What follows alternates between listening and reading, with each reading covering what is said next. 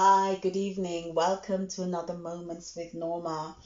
Well, what a week, what a week, what a week it's been. And that was uh, the intro uh, tonight uh, was Bob Marley. I shot the sheriff, but I didn't shoot the deputy. And then it goes on to say, every day the bucket goes to the well. One day the bottom must drop out. And we can see right now that the bottom in politics, in the world, in people's lives, um, everything has now uh, taken a turn and the water is just dropping out of the bucket as we take it to the well. Well, I trust that uh, you're all well and that uh, the week has not been too challenging uh, in your life and I thank you for the uh, big support that I had last week with the podcast uh, uh, episode of George Floyd and I are the same. And so I uh, wanted to deviate uh, this week from what was going on, but I think uh, there was just too much stuff going on that I had to uh, think about uh, this week's episode and uh, do um, have a conversations on Black Lives Matter.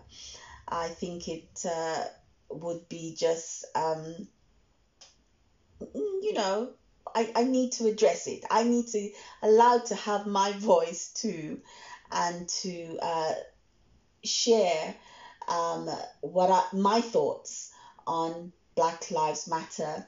Now, this week um, it was quite a, a, busy week for me, but something happened uh, very interesting on Wednesday, and I think that actually cemented uh, this episode of Black Lives Matter today for me. Why I decided that I wasn't going to um, sidestep it I was going to actually do this episode on Black Lives Matter. On Wednesday, I was actually coming home from uh, school because we've started um, uh, going into the center because uh, it's so much better to actually teach online from the center. And uh, obviously, we're all preparing to get back to work and uh, having to do quite a lot of paperwork. So, um, on my way home, it was about mm, six o'clock, I think, because I left a bit late and I went into a supermarket. Wasn't in my local area, and I uh, stopped off at the supermarket. As I came out of the supermarket, uh, it's like in a shopping um, complex area, and there is a lovely miniature park. Uh, right uh, in, in in the shopping area, and then uh, you can walk across to where the bus is. And I was just on my way, came out the shopping um, out of the supermarket to get the bus, and I saw a massive gathering of white people, and they all had banners. And as I got close uh, to them, they were actually a group of white people uh, got together in the that particular local community and they were demonstrating that black lives matter. And I thought, wow, this is interesting. Uh, so obviously, our white brothers and sisters are gathering together and joining the fight.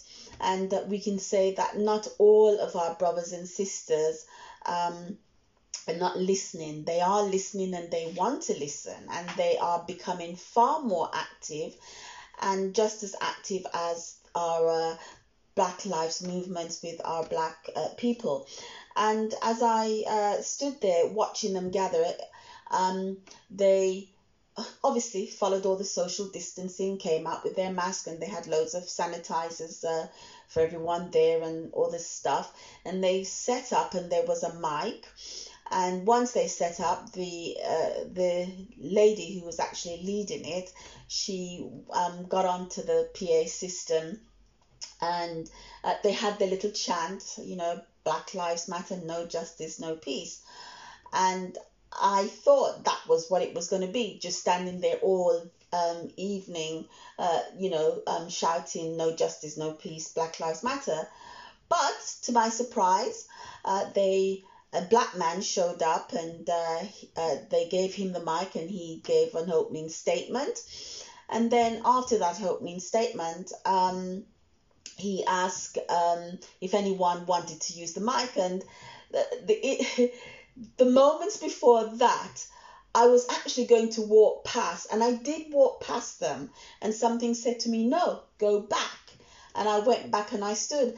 And as I stood there and I saw them using the mic, I said to myself, Boy, if ever they did um, ask anyone to come up and speak and share, I'm going to be the first one up there. And so say, so done. And uh, as he gave the intro to the whole um, activities for the evening, he did open up the mic and asking if anybody wanted to come up. And I felt as if somebody, remember, had my shopping bag, my handbag, you know, and I had a heavy coat on because the weather had gone cold. And I just felt somewhat something like something pushed me as quickly as I can, and I ran through the crowd up to the mic. And I started sharing my personal experience of racism uh, being in this country from this, the, the very early 60s. And of course, last week in the podcast that I shared, I shared one of my uh, experiences at school uh, with one of my best friend who I ended up having to throw ink all over her face because she called me a black bastard. And I shared that experience and I also shared my journey as well, uh, you know, sort of uh, letting them see that as black people, we've given so much more uh, to make the white uh, uh, culture life so much more better, and we're constantly giving. And I talked for quite some time, um, and you know, one of the things that I said uh, to them was, listen, black people really are not the one that has to change. We don't have to do anything because we're not the oppressors. It's the white people that has to make the change. They have to be the one to educate themselves and, you know, uh, ask for forgiveness for their ancestors and for also the way that they have carried on their ancestors' behavior. And at the end of the uh, end of it, when um, I, I decided, you know, enough was enough, stop, stop, they were really appreciative and, you know, they gave me a great clap. And it was just such a, a wonderful uh, moment to share that with our white brothers and sisters, uh, some of our own personal um, experience. Uh, with racism, and they need that. They really need that and they ended up coming up to me, you know, uh, the, the, the, the organizers and asked me, you know, could they have my number? Would I mind them putting it up on the Facebook? And yes, I agreed and I left and I went. And then later on that evening, uh, one of the uh, uh, ladies, she uh, just sent me a little text to say thank, you know, thanking me so much because that is really what the white people need. They need to be educated at all levels. And then the next day, Thursday, I had a little text from her to say that uh, would I like to join in their Zoom uh, meeting because obviously that's where they do all their planning and they come together and for me you know to listening to hear what they're saying to correct them and if there's anything that i can contribute to share and it was lovely um to actually participate, uh, you know, with them on their Zoom and to see all the different ages. Most of the ones who were leading were quite um, middle age, maybe in their 50s and 60s and uh, above, and a lot of others were also very, very young. So, right across the board, uh, they uh, were uh, definitely, um, you know, sort of a getting themselves involved in supporting uh, the Black Lives Matter movement and, and prepared to learn and to find out what changes that they can help to bring about. and then I think uh, yes, and then they uh, sort of uh, put me onto their WhatsApp group so that I can also you know sort of participate in you know some of the ideas that they have. Um, and uh, share anything that I feel that would be of value um, for them as they move forward. So, for me, that was an interesting week. Um, and it just happened out the blue. So, um, as we can see, that right now, again, there is so much demonstration going on all, all around the world. And of course, the uh, our white brothers and sisters, you know, who do not want things to change, who really, um, you know, uh, are going to fight us, have come out today uh, in London and what we're seeing. Uh, luckily, I think uh, all the Black Lives Movement uh, realized that they were going to come out and demonstrate, and uh, the um, uh, meetings were aborted, and some of it went, happened yesterday, and small amount happened in a big park, but. Um, uh, they were mainly uh, the white uh, Black Lives Matters protesters who came out on our behalf today in the park. And so a lot of the black community um, just backed down uh, today not to get involved and having clashes. Um, and so uh,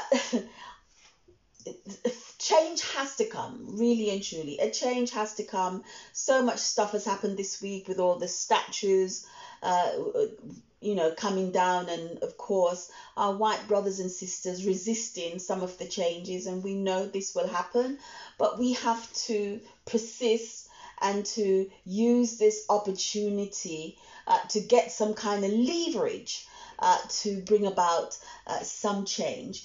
Um, the, the, the fact of the matter is they can bring in laws and different things to change uh, the way that uh, the politics uh, operate.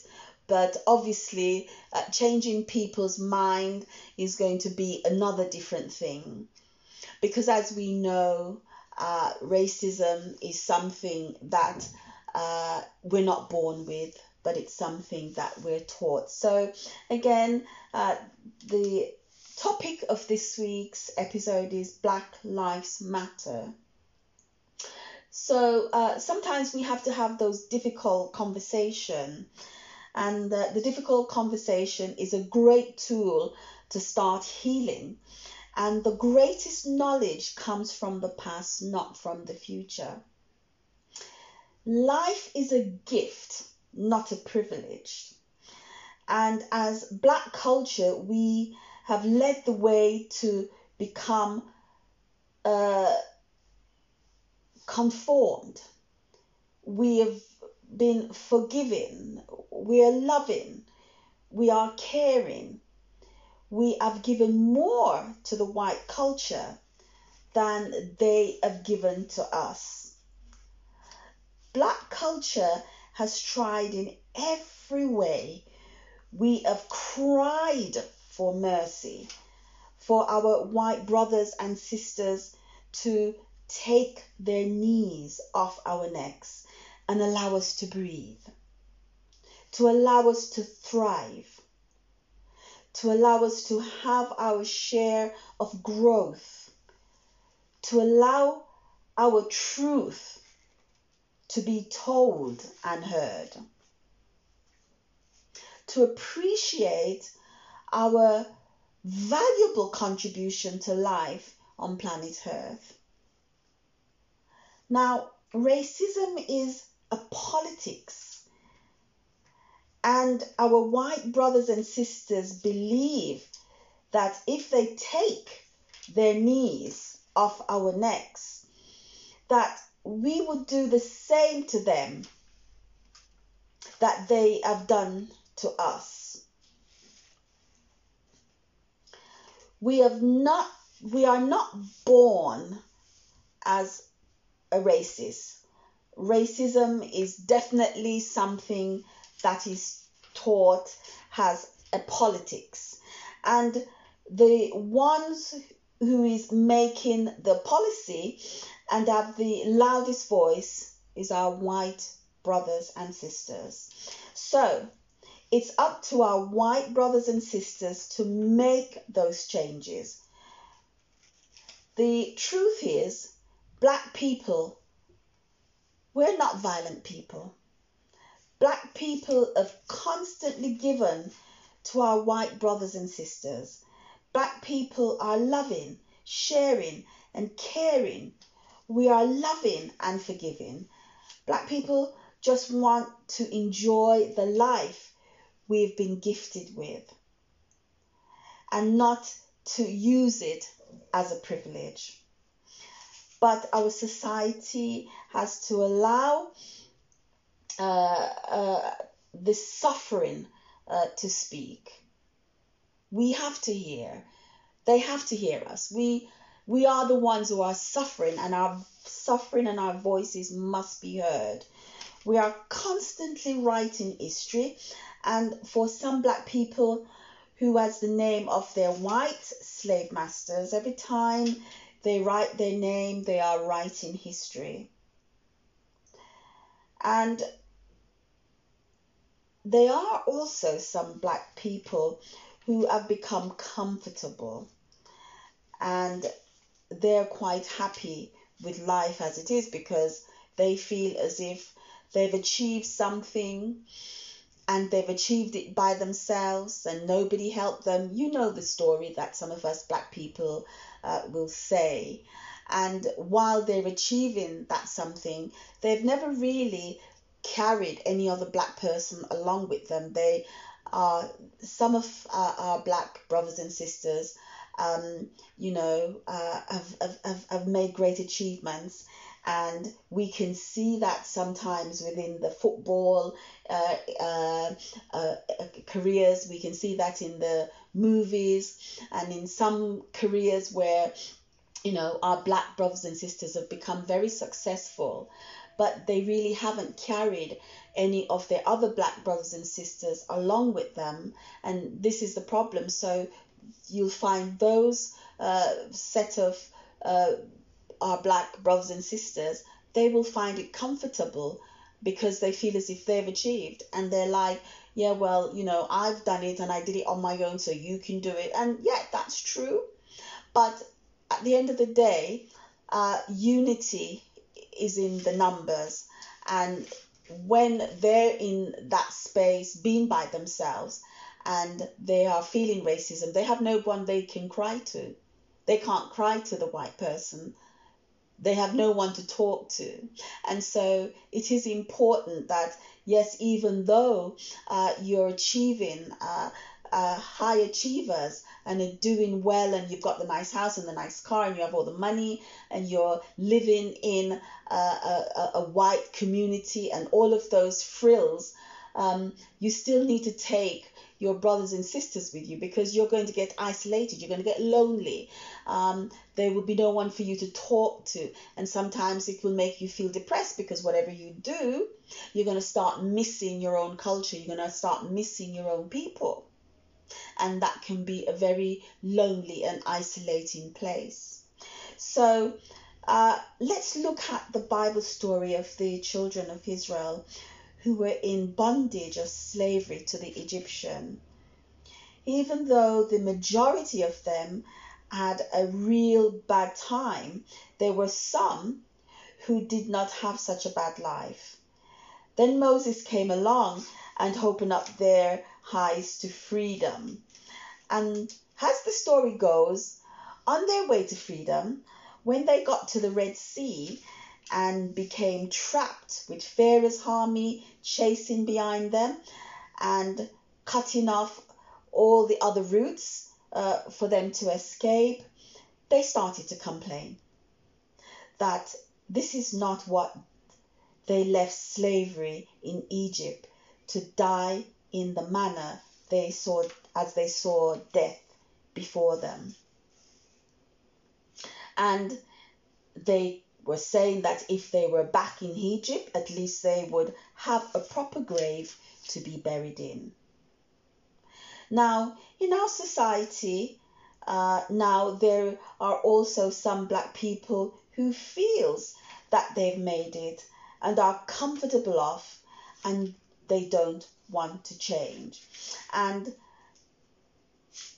just want to get on with life and not to challenge the privilege and the privilege uh, politics and in our society and the treatment towards black life. In the same way, some of the children of Israel were complaining that they were not happy with freedom. Now, collective changes comes when we embrace our differences so we can live together. And this is what it's going to take. It's going to take collective changes, just like uh, how we have a lot of our white brothers and sisters joining collectively with, you know, the, the, their black brothers and sisters to make a change because we cannot do this by ourselves. And that's why over the years that uh, this uh, racism has been going on over 401 years with slavery, uh, it's not going to change until we have our brothers and sisters, our white brothers and sisters, standing next to us, in front of us, behind us, at the side of us, all around us, so that we can have some collective change. Now, to be awoke is to become aware of life. That is not just about breathing. So let's become aware of ourselves and who we want to become. Now, I saw this statement uh, this week uh, in a, a post that one of my friends posted me, and it said, In life, uh, there are two pages written by God. The first page is birth, and the other page is death. So, no matter what color or race we are, the beginning and the end of our lives is the same. It's left for us to, um, as individual, uh, to fill in the middle pages. And in those middle pages, we need to fill them in with love for ourselves so we can love others, with compassion so we can have compassion for others who are different from us.